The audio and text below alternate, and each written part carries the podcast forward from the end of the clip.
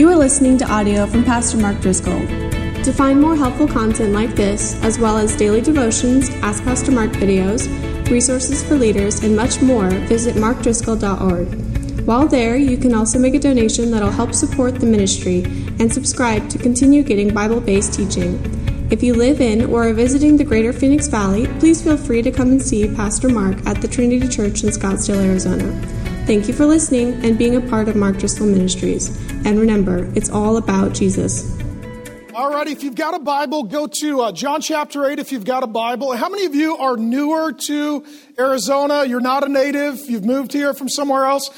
We are in the fastest growing county, fastest growing city in the United States of America. Here's my big question. We're in lovely Scottsdale, Arizona. Why is everyone moving here? Why? Because it's sunny. Here's what happens during the winter. Everybody who lives up north, they come down here, they go outside, they realize it's not California, and then they move here. That's our secret. That's how we are growing our city. People come here and they love the sunshine. How many of you moved here in large part because of the sunshine? How many of you love the sunshine? How many of you like the sunshine? I moved here almost three years ago, and prior to that, I lived in one of the darkest, dreariest cities in America. I'll never forget. We had one season, it was almost two months, consecutive days, zero sun breaks, rained every day, 50 something degrees just reading Lamentations, praying for the rapture. I could not take it anymore. I go to my doctor. My doctor says, You're not doing well. Apparently, I'm allergic to winter and I'm solar powered. That's what I discovered about myself. I'm solar powered. As a little boy, my mom's here today. And dad, I would build forts as a little boy, and I would want to sleep outside, live outside as long as the sun was up. I was riding my bike. I was uh, playing baseball. We go to a thing called a lake. You can Google it. You've never seen one, but they're bodies of water where you can go swimming if you're a kid. And I would live outside. And then, even as I got older, I realized that each winter it got a little worse for me. My doctor diagnosed me with seasonal affective disorder. So, my initials are MAD, Mark Allen Driscoll and I'm mad with sad. That's a person who's really in a bad position emotionally. So I'm mad with sad. I have seasonal affective disorder, and every winter, I just don't do well. I kind of have a funeral once the, the fall and winter comes in my heart through the course of the winter. I, I put on those hibernating pounds and uh, I grow a big beard, and I'm kind of like a bear during the winter, and I'm a bear to live with. My poor wife, Grace, had to put up with that. And I would live on my phone on the weather app my kids would always make fun of me, like, Dad. I was like, hey, kids, in San Diego, it's sunny. In Sydney, Australia, it's sunny. In heaven with Jesus, it's sunny. There's other places we could possibly be. And if someone would call me with a speaking engagement, it was always like, Is it sunny there? Yes, then I am coming. And if you have a guest room, please adopt me. I want to be a member of your family and live there forever. I actually got a Jeep, a, a, a soft top Wrangler Jeep, which I'm convinced we'll all drive in heaven, but because uh, it's the perfect vehicle. But I would take the top off the Jeep when it was sunny out so that the Lord Jesus could see me smiling and appreciating a sunny day. It could be 35 degrees. If it was sunny out, I was in the Jeep with the top off wearing a parka. That was just how I rolled.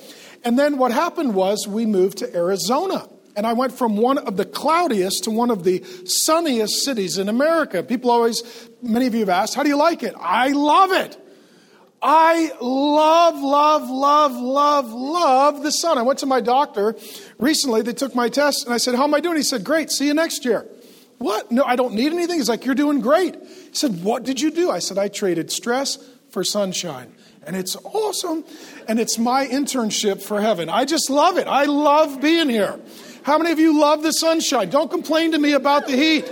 Don't, look, don't complain to me about the heat because I'll tell you what, hell is hotter. This is fine. You're doing great. You're doing great. Okay? And every time you see the sun, I want you to think of John chapter 8 because everything ultimately points us to Jesus. And, and here's what I want you to know that you and I need the light of Jesus in our soul as bad as our world and our body need the light of the sun. Uh, I've got a friend of mine, he lives up in, or he grew up, I should say, in Barrow, Alaska. Right? That's as far north as you can go without falling off. And so he's up north, and he told me that in the winters there, you could go two months with zero sunrises. I asked him, I said, what was it like there in that land of utter and complete and total darkness? And he's now a pastor in Alaska, and he comes down to Phoenix every winter just to survive. And so um, he said, uh, what would happen is as the landscape got darker, so did people's behavior and mood that the external world and the internal world seemed to be correlated. That as it got darker into those long winter months, people would drink, they would abuse drugs and alcohol, they would become very depressed, they would become very violent. Violent crime would spike. He said there were occasions that you would call the police and they would not come because it was just too dangerous to even be out. He told me a report one day when he was a little kid. He saw some guys beat another guy tie him up behind a snowmobile and drag him through town, and nobody did anything because that's what just happened in the winter. That people are not made to live in darkness, they don't thrive in darkness. Instead, we were made to live in light. And there are a few functions of light. Number one, light brings life. Light brings life. Things grow in the light. My wife planted tomatoes and mint in a very small patch of garden, very small, at our house. If you need tomatoes or mint, we have some for you. We have 7,000 tomatoes and four tons of mint. It was unbelievable. I have found the Garden of Eden. It's next to my pool. Everything grows there because there is light. Things grow where there is light. Number two, light illuminates the path. When you drive your car at night, your headlights turn on to illuminate a path. We use light for life. We use light for illumination along a path. Number three, light brings safety. How many of you, when you were kids, you needed to sleep with the lights on because you were a little scared? How many of you are older and the secret is you still sleep with the light on? No judgment, wimp. Um, no, no judgment. It's okay. How many of you have been in a city or a town when all the power went out at night? That's Scooby Doo scary, right? Because people don't be more godly, right? If the power goes out, it's not like everybody reads their Bible and prays. What happens is lots of crime happens because when you cannot be seen, you tend to go with your depraved nature and terrible things happen. So light brings safety and also light brings health. I've seen it in my life, tremendous health changes. I probably added a decade to my life just moving into a sunny place. And in the uh, ancient world, there was a nation called Egypt, and one of the gods that they worshiped was named Ra, which is the, the sun god. So everybody who gets on a plane comes down for spring training, Barrett Jackson auction, to go sit, you know, out by the pool. Anytime you see people doing this by the pool, they're worshipers. Oh, Ra.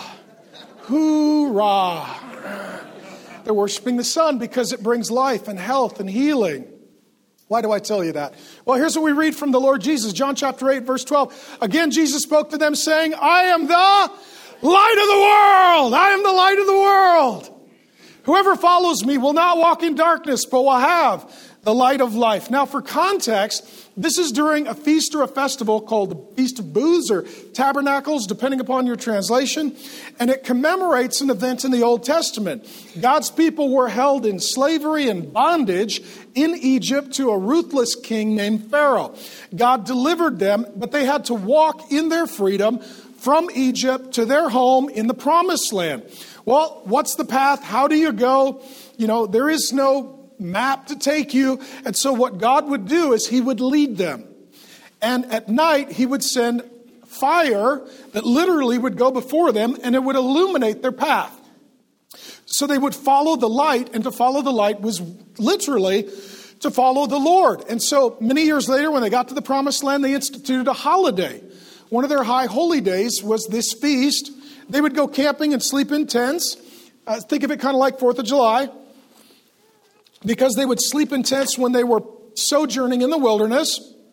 And they would all gather at the temple, the people of God in the presence of God, and the temple is high and exalted.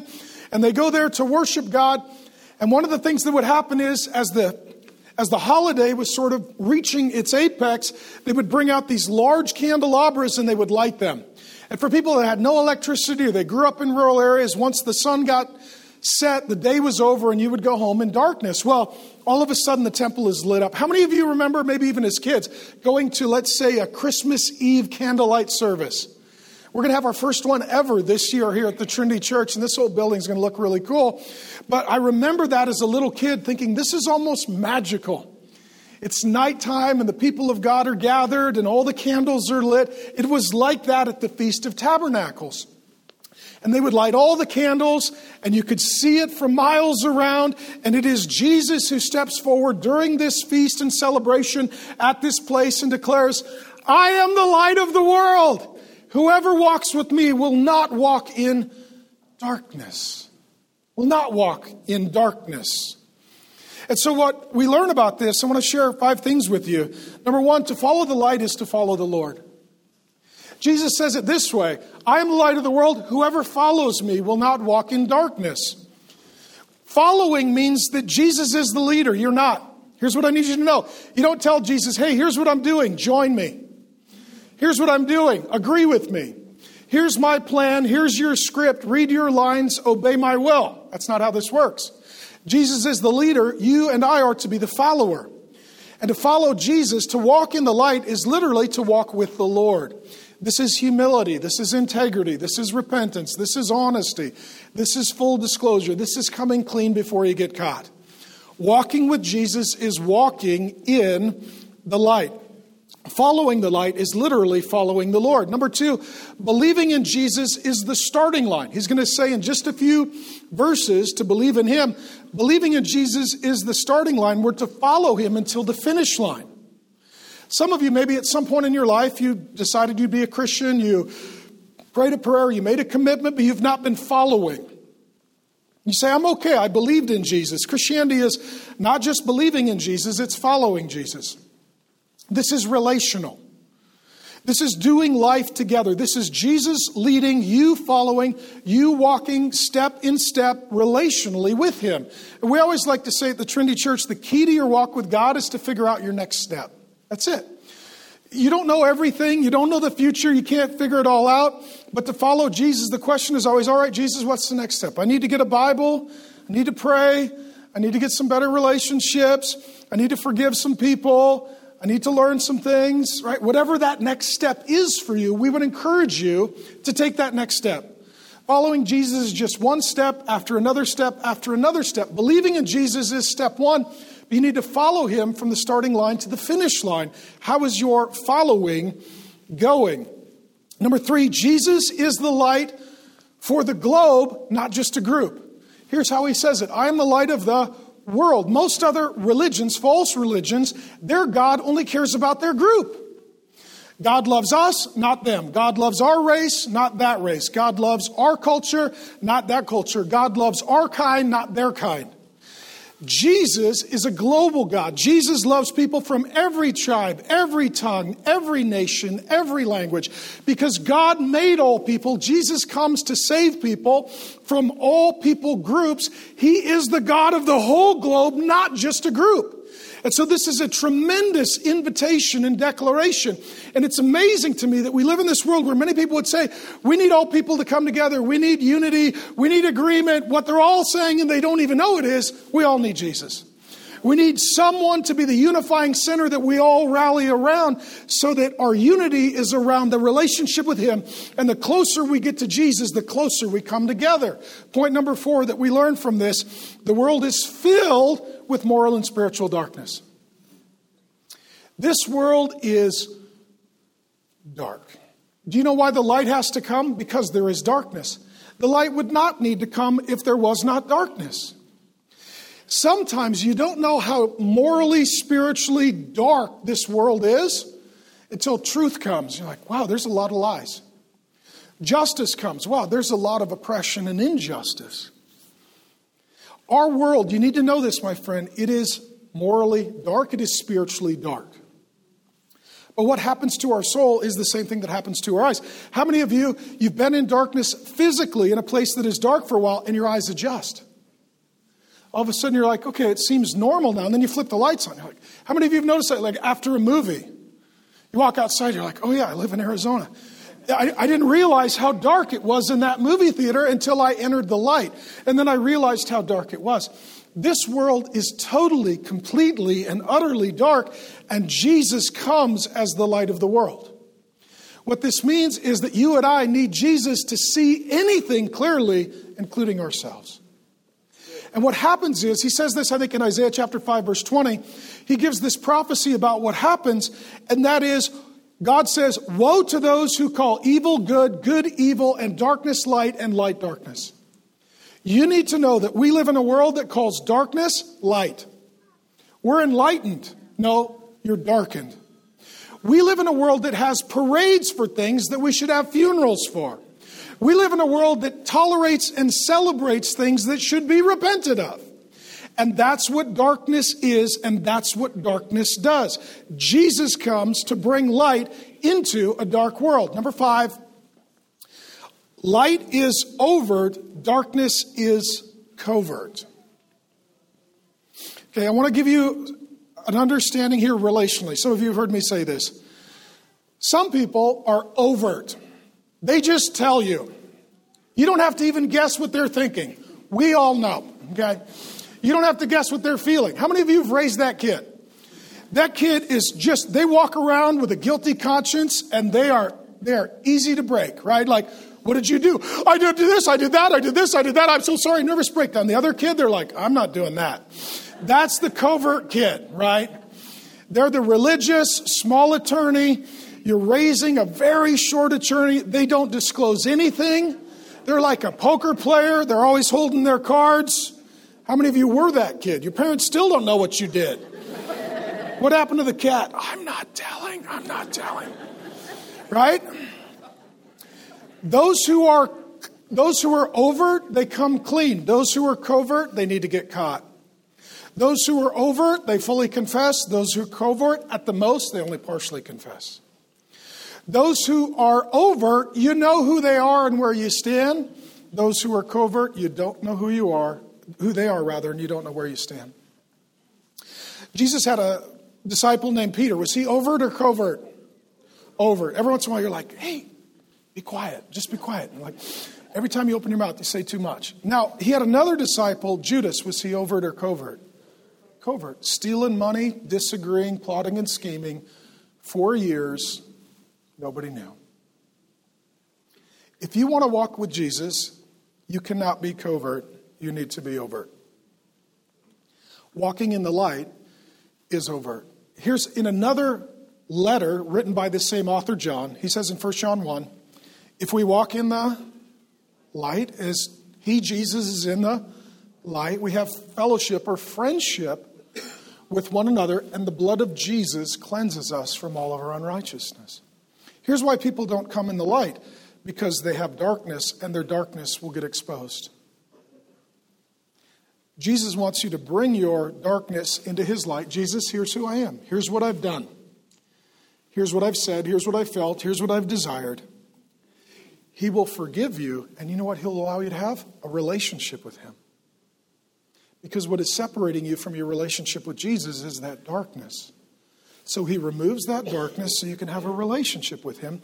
And then what he allows is overt people, believers, together to walk in the light. Here's what I'm struggling with. I'm sorry for this, what I've said or done or failed to say or do. And there is forgiveness that flows, and as a result, there is relationship. Here's what I'm telling you there is no such thing as a healthy, joyful, fruitful relationship between people that does not involve Jesus and overt behavior. Some of you, this is why your relationships are hard. You're an overt person, you're dealing with a covert person. You wear your heart on your sleeve, and theirs is in a bank vault, and you never know what they're feeling. The best thing, especially for you married couples, walk in the light. Walk together with Jesus in the light. Walking in the light is overt, walking in the darkness is covert. Covert.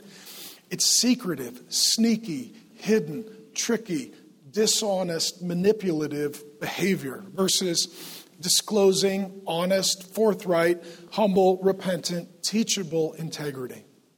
God's not looking for perfect people, He's looking for honest people.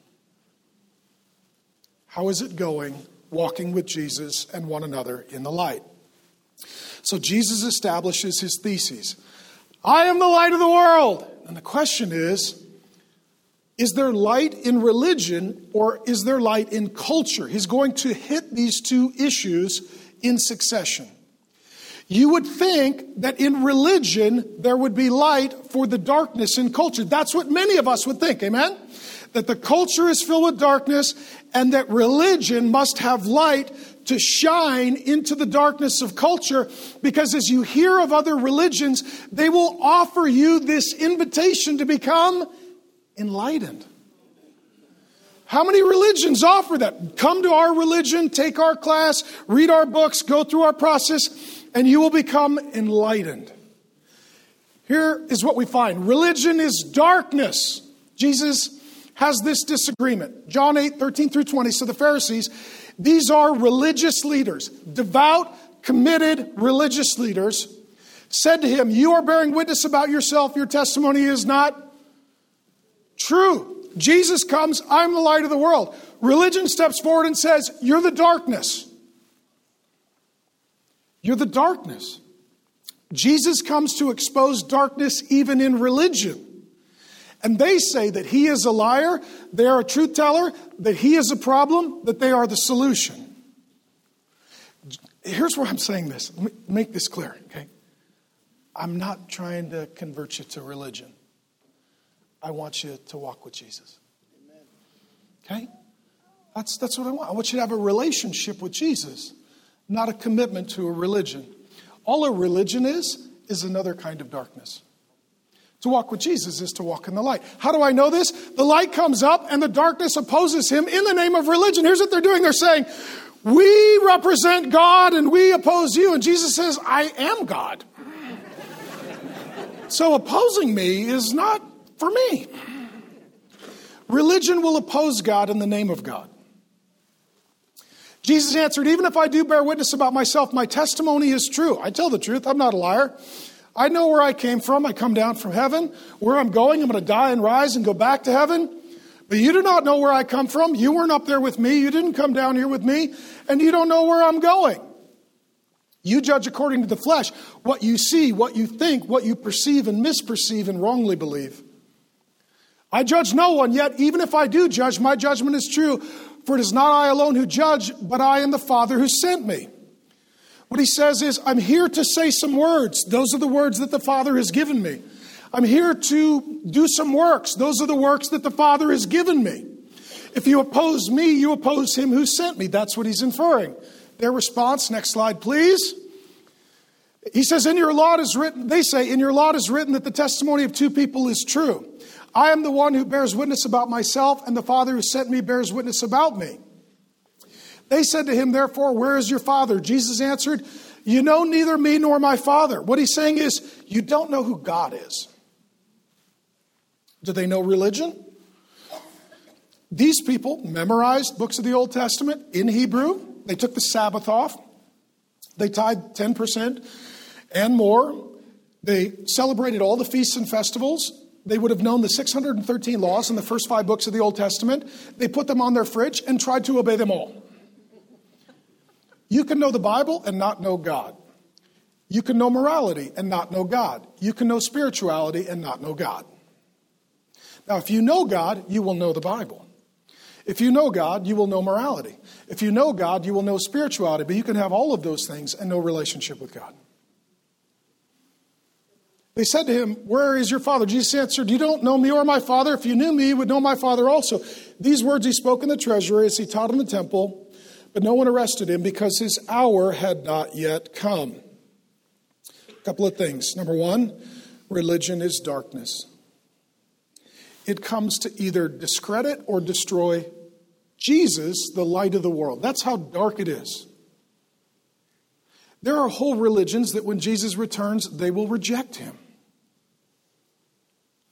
They continually seek to destroy Jesus. They're ultimately going to put him to death. And they continually seek to discredit Jesus. Religion still does that today. It either seeks to eradicate Jesus or create him into someone that he truly is not, to use him for religious purposes. Number two, religion judges rather than welcomes Jesus to judge. Jesus shows up and he says, I am light. The world is filled with darkness. I am the light of the world. And they said, You know what? We judge you. We disagree with you. We are right. You are wrong. Some of you would wonder how do you begin to be a negative person in that pejorative and religious sense? Very simply this open God's word to judge everyone except yourself. Okay, I judge you and you and you and you and you for sure, him. Um, I mean, just look at him. You know, I can just tell by looking at him because man looks at the outward and God looks at the heart. Yeah. Yeah, I judge, I judge you and I judge you and I judge you and I judge you and I judge you and I judge you. But I don't judge me. Because I sit in God's seat. And I open God's word so that I can play God. God comes and they judge him. They don't go up to Jesus and say, Hey, Jesus, since we disagree, where are we wrong? Hey, Jesus, since, since you say you're God, what do we need to learn? What do we need to change? Um, where are we off? They never ask that question because they're not even open to the possibility that they are part of the darkness and not part of the light. If you want to start down a religious path, just assume that you're always right, there's nothing you're wrong about, and that everyone is the problem, and that you are the solution, and that God drops a hammer, and you're the one who, who holds it. Right? It's amazing to me. Jesus already told us in John 5, he says, The Father judges no one. He's entrusted all judgment to the Son. Jesus comes to bring light into darkness and to judge the world, and the, and the religious leaders judge Jesus. That's how a religious spirit begins. Before you judge anyone else, judge yourself. And here's what I will tell you from personal experience that'll take so much time, you won't have time to judge anyone else. You're like, I was going to judge you guys, but I started judging myself, and next thing you know, the day was gone. I found so much work that needed to be done here, I didn't have time to get to you. Number three, religion seeks to use God's word for control rather than relationship. They're trying to get Jesus on a technicality. Back in the Old Testament book of Deuteronomy, he talks about the law Deuteronomy was one of the five books of the law in the beginning of the Old Testament. And one of the rules, one of the laws was for something to be established as legal, you needed two or three witnesses. Now, this makes sense. Because if I said, Well, you stole from me, and there's no witnesses, I could be bringing injustice and taking advantage of you. So, two or three witnesses was an effort for God to bring justice. So, Jesus shows up, and Jesus says, I'm the light of the world. And they say, Disqualified that's only one witness. Really? Let me just say this the Trinity is two or three witnesses. Amen?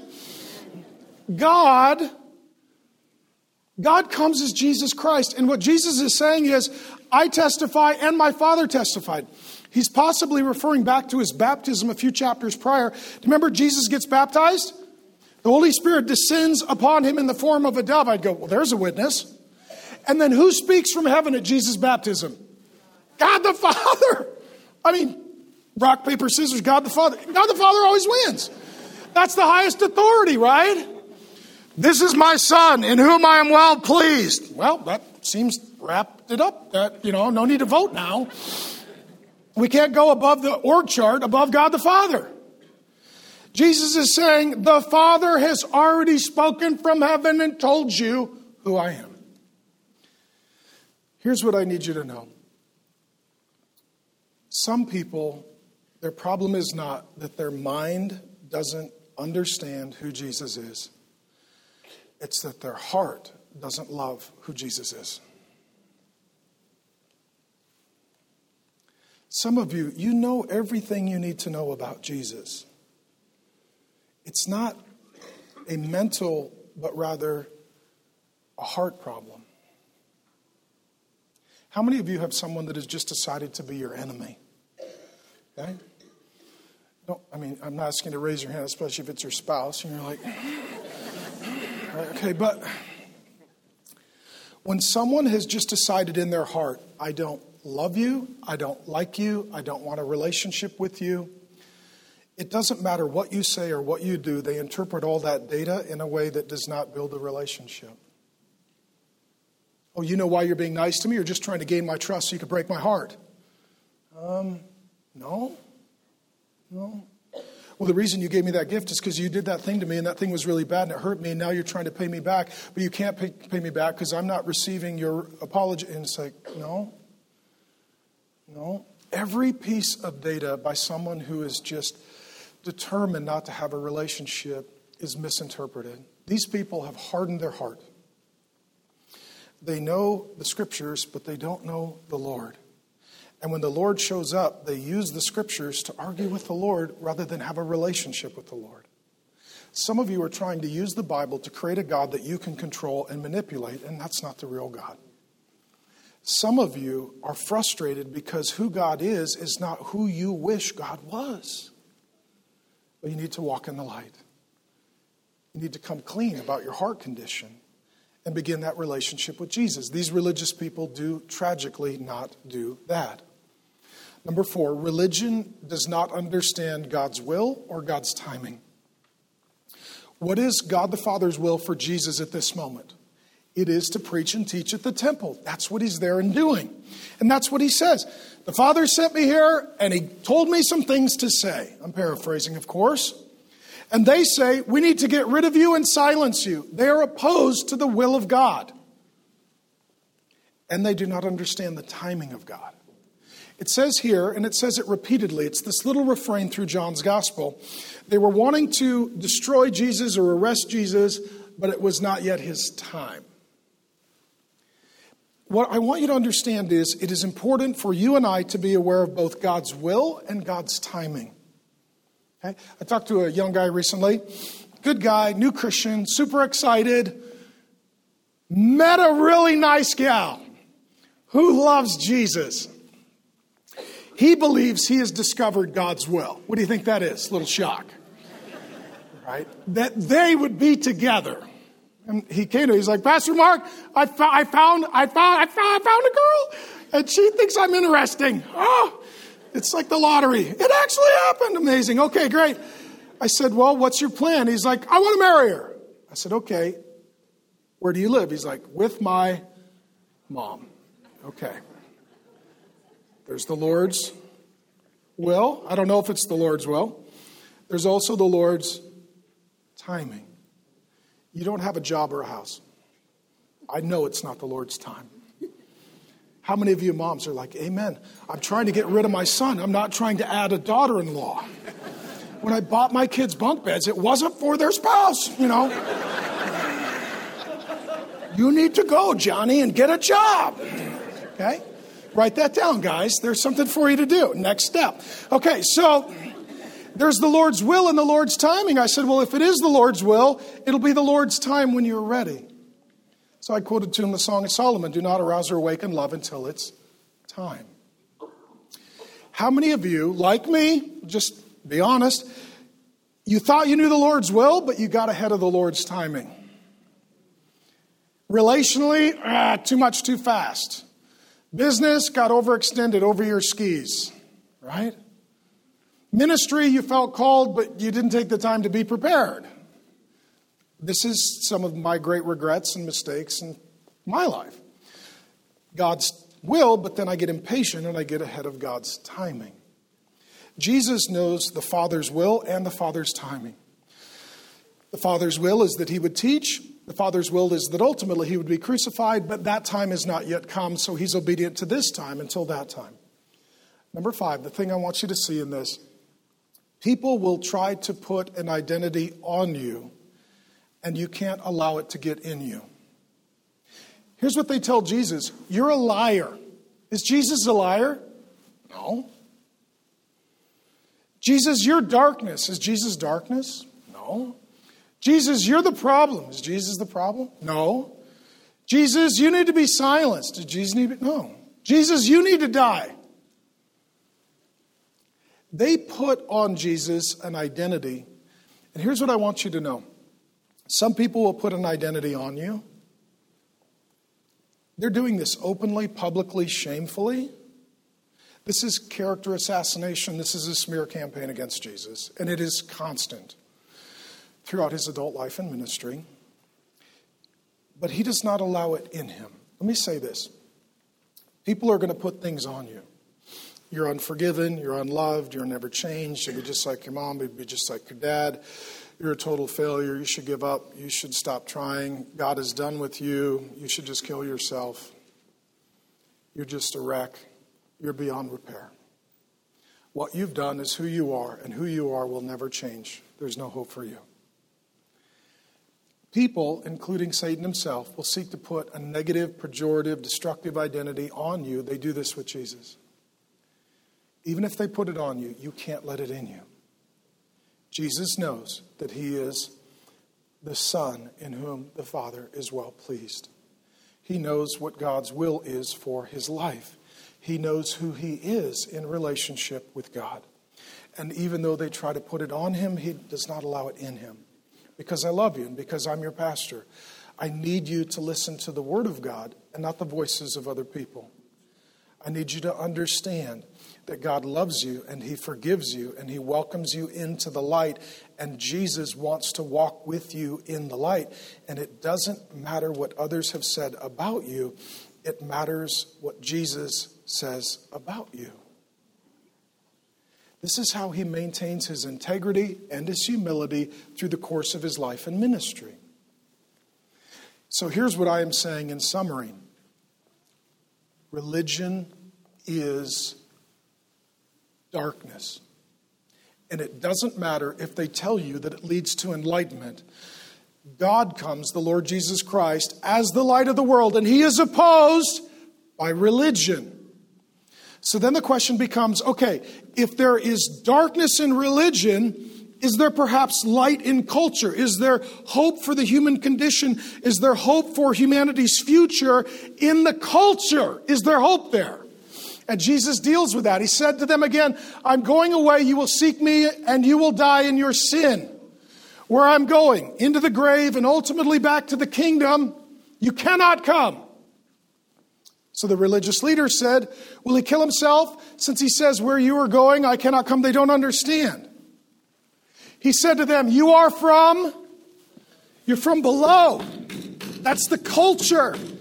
That's the world. That's down here. That's where we are. You are from below. I am from above. That's the kingdom. That's heaven. That's eternity. That's the presence of God. You are of this world. That's the culture. That's the nations. That's the collective way that various peoples and groups find meaning and value and purpose. It's how the big questions of where do I come from, why am I here, and where am I going are answered. You are from below, I am from above. You are of this world. I am not of I'm not of this world. I told you you would die in your sins, for unless you believe that I am He, you will die in your sins. Let me unpack this for you. When it comes to culture, there is a political battle. I'm not going to get particularly political because this is a happy place and we don't want to ruin it. Okay? I mean, if you want to not make people happy, talk politics. So I'll make this real brief. What happens is, let me back up. Okay? I just I just sense I need to pump the brakes here, okay? Jesus teaches us to pray, Thy kingdom come, Thy will be done on earth as it is in heaven. So at the Trinity Church, we say we want to live kingdom down, not culture up. Culture up is Jesus, here's what we want. Jesus, here's what we think. Jesus, we took a vote. We need you to edit the book you wrote. We found some errors. Most of them related to our pants. Most of the edits in the Bible are pants related disagreements with God, okay? You got to get dominion over your drawers. That's the first step in your walk with Jesus, okay? Now, what happens is we tend to think culture up and we want God to bless our cultural vision for humanity and ourselves. Jesus comes and says, No, darkness, I'm the light of the world. I have not come to bring the culture to its fulfillment. I have come to bring the kingdom to the culture. So let me say this about you. If you are a believer in Jesus Christ, who you truly are is who you will be for all eternity. Is there anything in your lifestyle that you will not be doing in the presence of Jesus in the kingdom of God? Then stop it because that's not who you are. Is there anything that you think that is incongruent with the Word of God and the will of God and the ways of God? You won't be thinking that way in the kingdom. Then repent of those thoughts. Bring them into the light. Let His darkness, excuse me, His light transform your darkness. Let me say this, friend. If you are a child of God, you will die as Jesus died, you will rise as Jesus rose, and you will live with Jesus, and you'll be like Jesus forever. That's kingdom. And in a million years, who you are today will seem like a distant memory. And I want you to start to live in light of your eternity, not in light of the fall and the past and the sin and the failure. Now, that being said, when it comes to culture, the political disagreement goes in one of two directions. People want to go back. These are conservatives, traditionalists. They say the world is falling apart, which it is. Okay? We need to go back to the good old days when people were safer and things were better. We need to go back. Ecclesiastes says, Do not long for the good old days. That's the conservative traditional vision is to go back. Now, the progressive and liberal vision is to go forward. Those were the dark days. The light days are ahead. This sort of evolutionary psychology. We're good. We're getting better. The longer we live, the better we are. We're evolving. We're more moral. We're more enlightened. We're more tolerant, We're more diverse. We're not like those bad old days. We're headed for the good new days. C.S. Lewis calls this chronological snobbery. They were dumb. We're smart. They're bad. We're good. They didn't know any better. We went to college. Okay? And so the battle is do we go back or do we go forward? And Jesus says, Go up. Go up. Go up. He says, I'm not of this world. You are of this world. I bring light into this world because this world, past, present, future, filled with darkness. Here's the problem the problem is not just out there, the problem is in here. You can get angry about institutional sin. You also should get equally angry about personal sin. Because all culture is, it is a reflection of the human condition. As long as there are dark sinners in their soul, there will be dark cultures on our planet. And you cannot just change the cultures. First, there must be a change at the deepest level of each human being where our personal darkness is exposed. The light of God shines. It transforms, heals, renews, alters, saves us so that we begin to live kingdom down, not culture up. And in that way, we get to prepare ourselves for eternity when we see not only the king come, but thy kingdom come and thy will be done on earth as it is in heaven. And so it all comes down to Jesus. Your hope is not in religion, religion is darkness. Your hope is not in traditional culture, it has elements of darkness.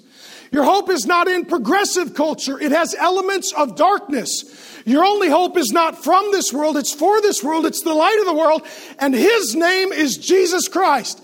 And He alone is the light that shines in this dark world.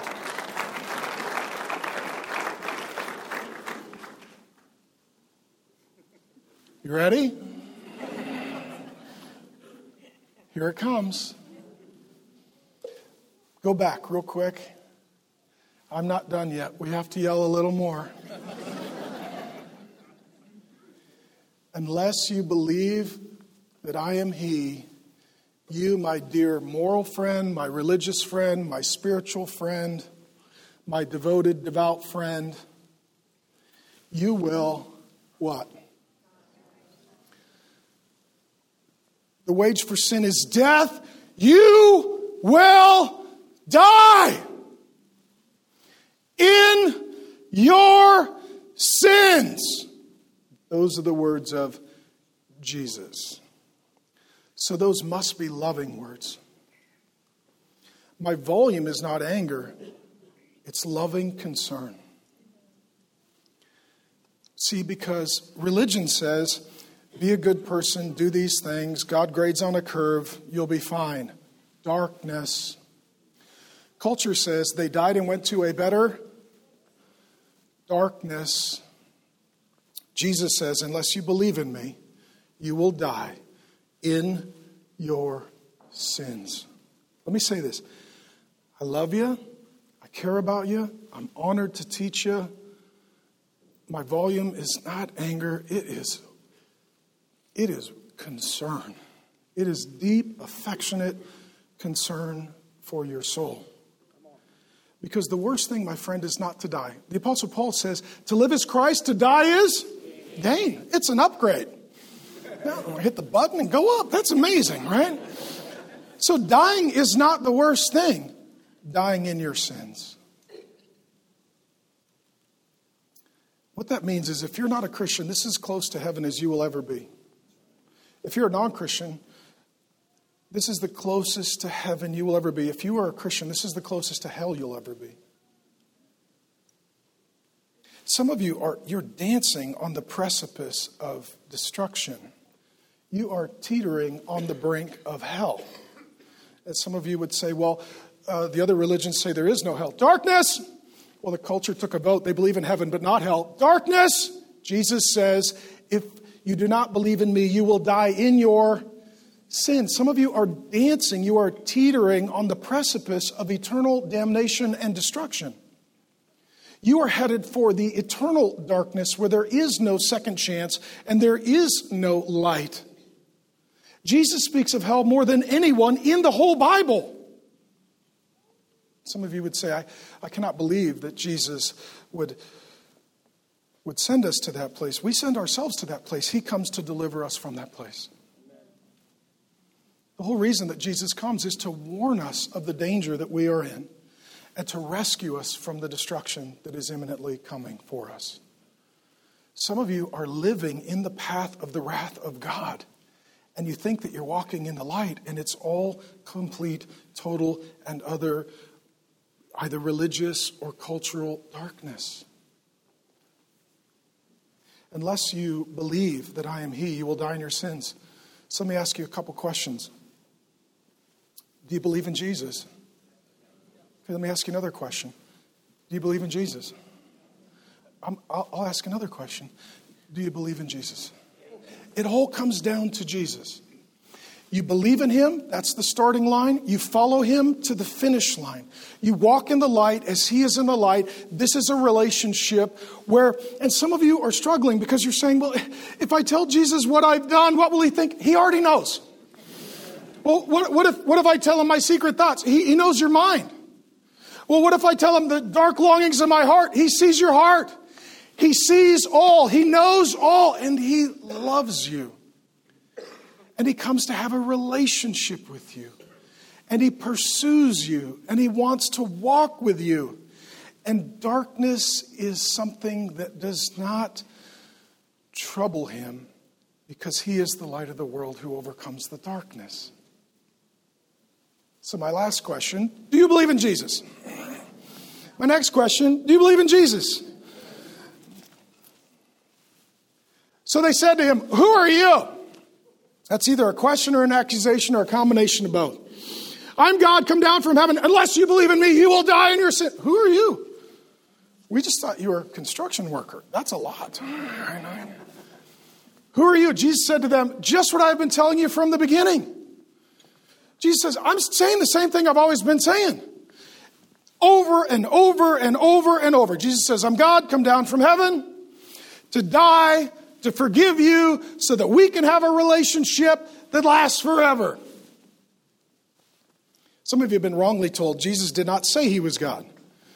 That that was myth, legend, fable, and folklore that was added to the Bible long after Jesus lived. That's not true. Jesus keeps saying the same thing. Here's what I need you to know Jesus loves you so much, he'll keep saying the same thing. Why does Jesus need to keep saying the same thing? Because people aren't listening. How many of you are parents and you've noticed this with children? You're like, I told, I, you can't just tell your kid once, right? Okay, do not light off fireworks in the house. Okay, great, we're good. You, got, you did it again, and you did it again, and you did it again. And parenting is saying it over and over and over and over and over. And God has a parental relationship with us. And we tend not to think of ourselves as children. Jesus tells us, I'm God. What? I don't know. I'm God. I'm not sure. I'm God. I disagree. I'm God. I read a philosopher, darkness. I, I read a, another religion, darkness. I am God. Oh, you're God. Okay, good. Yeah. How many of you, Jesus has been saying this to you for a long time? Some of you are like, my grandma told me this when I was a little kid. Well, that was the voice of Jesus coming through the mouth of your grandma. The reason Jesus keeps saying it is because he loves you he wants a relationship with you. He's not like anyone else. Right? He is committed to pursuing you, even when you're not responding to Him. Because even when we are faithless, the Bible promises that He is faithful. I'm telling you guys, there's nobody like Jesus. There's nobody that loves like Jesus. Some of you have had horrible relationships. Some of you people have walked with you and they've walked away from you. Some people have been uh, covert and they've abandoned and betrayed and used and abused. Let me tell you something about Jesus. He's overt. I'm God, you're not. You're a sinner, I'm a Savior. Come on in, I'll give you a hug, we'll straighten this up and walk away from it together. I have much to say about you and much to judge, but he who sent me is true, and I declare to the world what I have heard from him. They did not understand that he had been speaking to them about the Father. So Jesus said to them, Isn't this great? Jesus says it, and they're like, We don't understand. He said, Okay, I'll say it again. We don't treat other people with the kind of grace that God treats us. Amen? How many of you are like, I told you seven times? I'm done. I sent an email. You can read it another time. You can read it over and over and over, but I'm not saying it again. Jesus says, You know what? I'll say it again. I love you. I'll forgive you. I'll heal you. I'll unburden you. I'll accept you, I'll change you, I'll walk with you, I'll never leave you nor forsake you. I got a kingdom, I'm a king. Come with me. So Jesus said to them, When you have lifted up, what's that about? That's about the cross. They're going to murder God. We're going to murder God. lifted up. That was to shame him. It was actually his glory. When you have lifted up the Son of Man, that's a designation for himself from Daniel, God come in the flesh, then you will know that I am he, then I do nothing on my own authority, but speak just as the Father has taught me, and he who sent me is with me. What he says is, I know who I am, I know why I'm here, I know what I am sent to say, I know what I am sent to do. The Father has sent me to love you, to seek you, to save you, to forgive you, to unburden you, to heal you. You need me. I am the light of the world. You are in darkness. Come to me, and I'll walk with you. And he who sent me is with me. He has not left me alone, for I always do the things that are pleasing to him. As he was saying these things, this is the best part of the whole text. Many believed in him. My hope, my prayer, my goal is today that many would believe in him. Some of you are like, Are you trying to convert me? 100%. That's exactly what we're trying to do. Oh, you want me to be a Christian? Yes! Woohoo! Yes! There's no one like Jesus. There's nothing like Jesus. It's all darkness. Some of you have tried rebellion, darkness. Some of you have tried culture, darkness. Some of you have tried religion, darkness. Some of you just go home, turn the lights off, and sit in the darkness. Jesus is the light of the world. And many believed in him. And I love this. He says, You're going to lift me up. You're going to crucify me. You know why Jesus died? For the forgiveness of sin. Oh, this is such good news. Here's what we tend to do with our sin. I made a little list. Some of us just deny we have any sin. You are like, I don't do that. You just did it. You just did it. I didn't do anything wrong. It wasn't me. We deny it. Two, we blame shift it, right? Well, my wife made me mad, so I said some words. She really is responsible for this, right? That goes all the way back to Genesis 3. This is an old trick. Blame somebody else. They come to Adam. What happened? He's like, I don't know. Everything was cool. The woman showed up. I did some stuff. Probably the woman, you know? And then God goes over to Eve. What happens? She's like, I'm charismatic. The devil made me do it. Everybody's blaming somebody. We tend to deny our sin. We tend to blame shift our sin. We tend to excuse our sin with circumstances, right? Well, I had a long day. I didn't drink my coffee. And I took a personality test and I came out as a J E R K. That's just who I am. That's just who I am. That's what the test said, so I'm kind of a victim. It's not my fault. Or we embrace our wrong. Yeah, I did a bad thing, but that's who I am. That's who I am. I'm just being true to me. Don't be true to you, be true to Him. Repent of who you are, walk in the light, and become like Jesus. The goal is not to become like you, the goal is to become like Him. So, well, Pastor Mark, is there an option? Well, there is. Forgiveness. Oh, let me tell you this forgiveness is awesome. Some of you carry this burden of guilt, shame, condemnation, haunting. You're like, I can't believe I said that. I can't believe I did that. I can't believe, I can't believe, I can't believe. Jesus is like, How about I die so you can live? How about I take it so you can leave it? How about I remove it so that burden is lifted, that freedom is given, and that relationship that never ends can begin? This is what it means to walk in the light forgiven, unburdened, known, loved, changed. I want to read for you a line from the last book of the Bible. It's the end. It's where it's all going. It's where we're all going. It's written by the same author, John. Revelation 22 5. After we die, after we rise, after the king comes again and brings the kingdom with him, and we arise as the children of God out of our graves, fully forgiven, fully healed, fully unburdened, fully saved. Say, what will it be like? Revelation 22 5. And night will be no more. There will be no darkness in creation, and there will be no darkness remaining in the children of God. They will need no light or lamp, no electric bill. Awesome. Or sun. Say, well, if there are no lamps or lights or sun and there's no darkness and it's always light. Where does the light come from?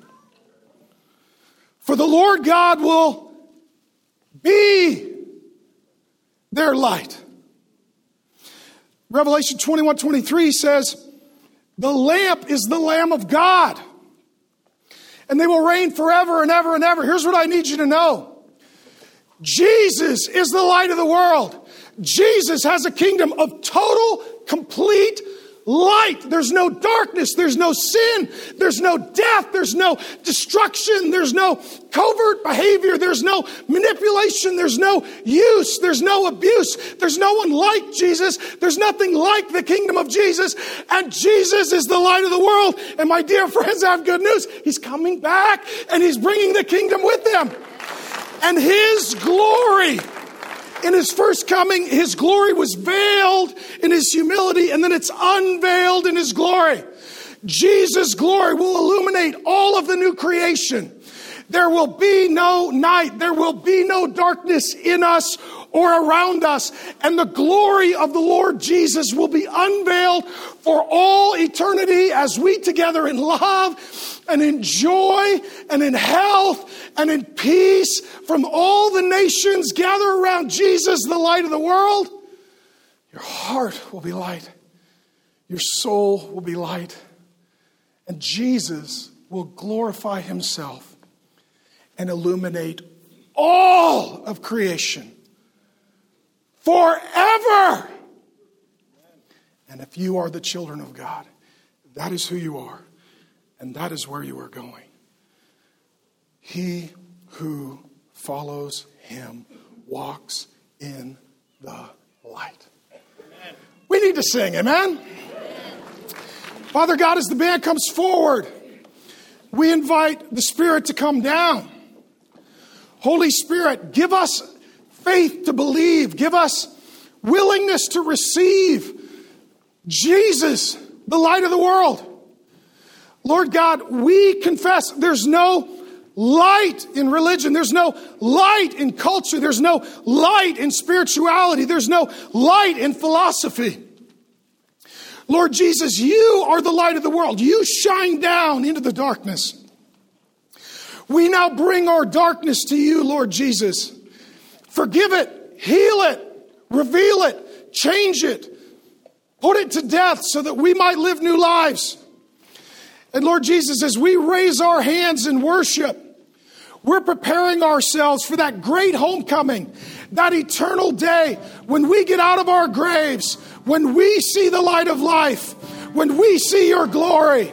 And like a child walking with a parent, raising a hand to be led home safely, we come now in worship as the children of God to raise our hand to walk with our God as He safely brings us home. And until that day, we pray, Thy kingdom come, Thy will be done on earth, starting here today in this place with these people.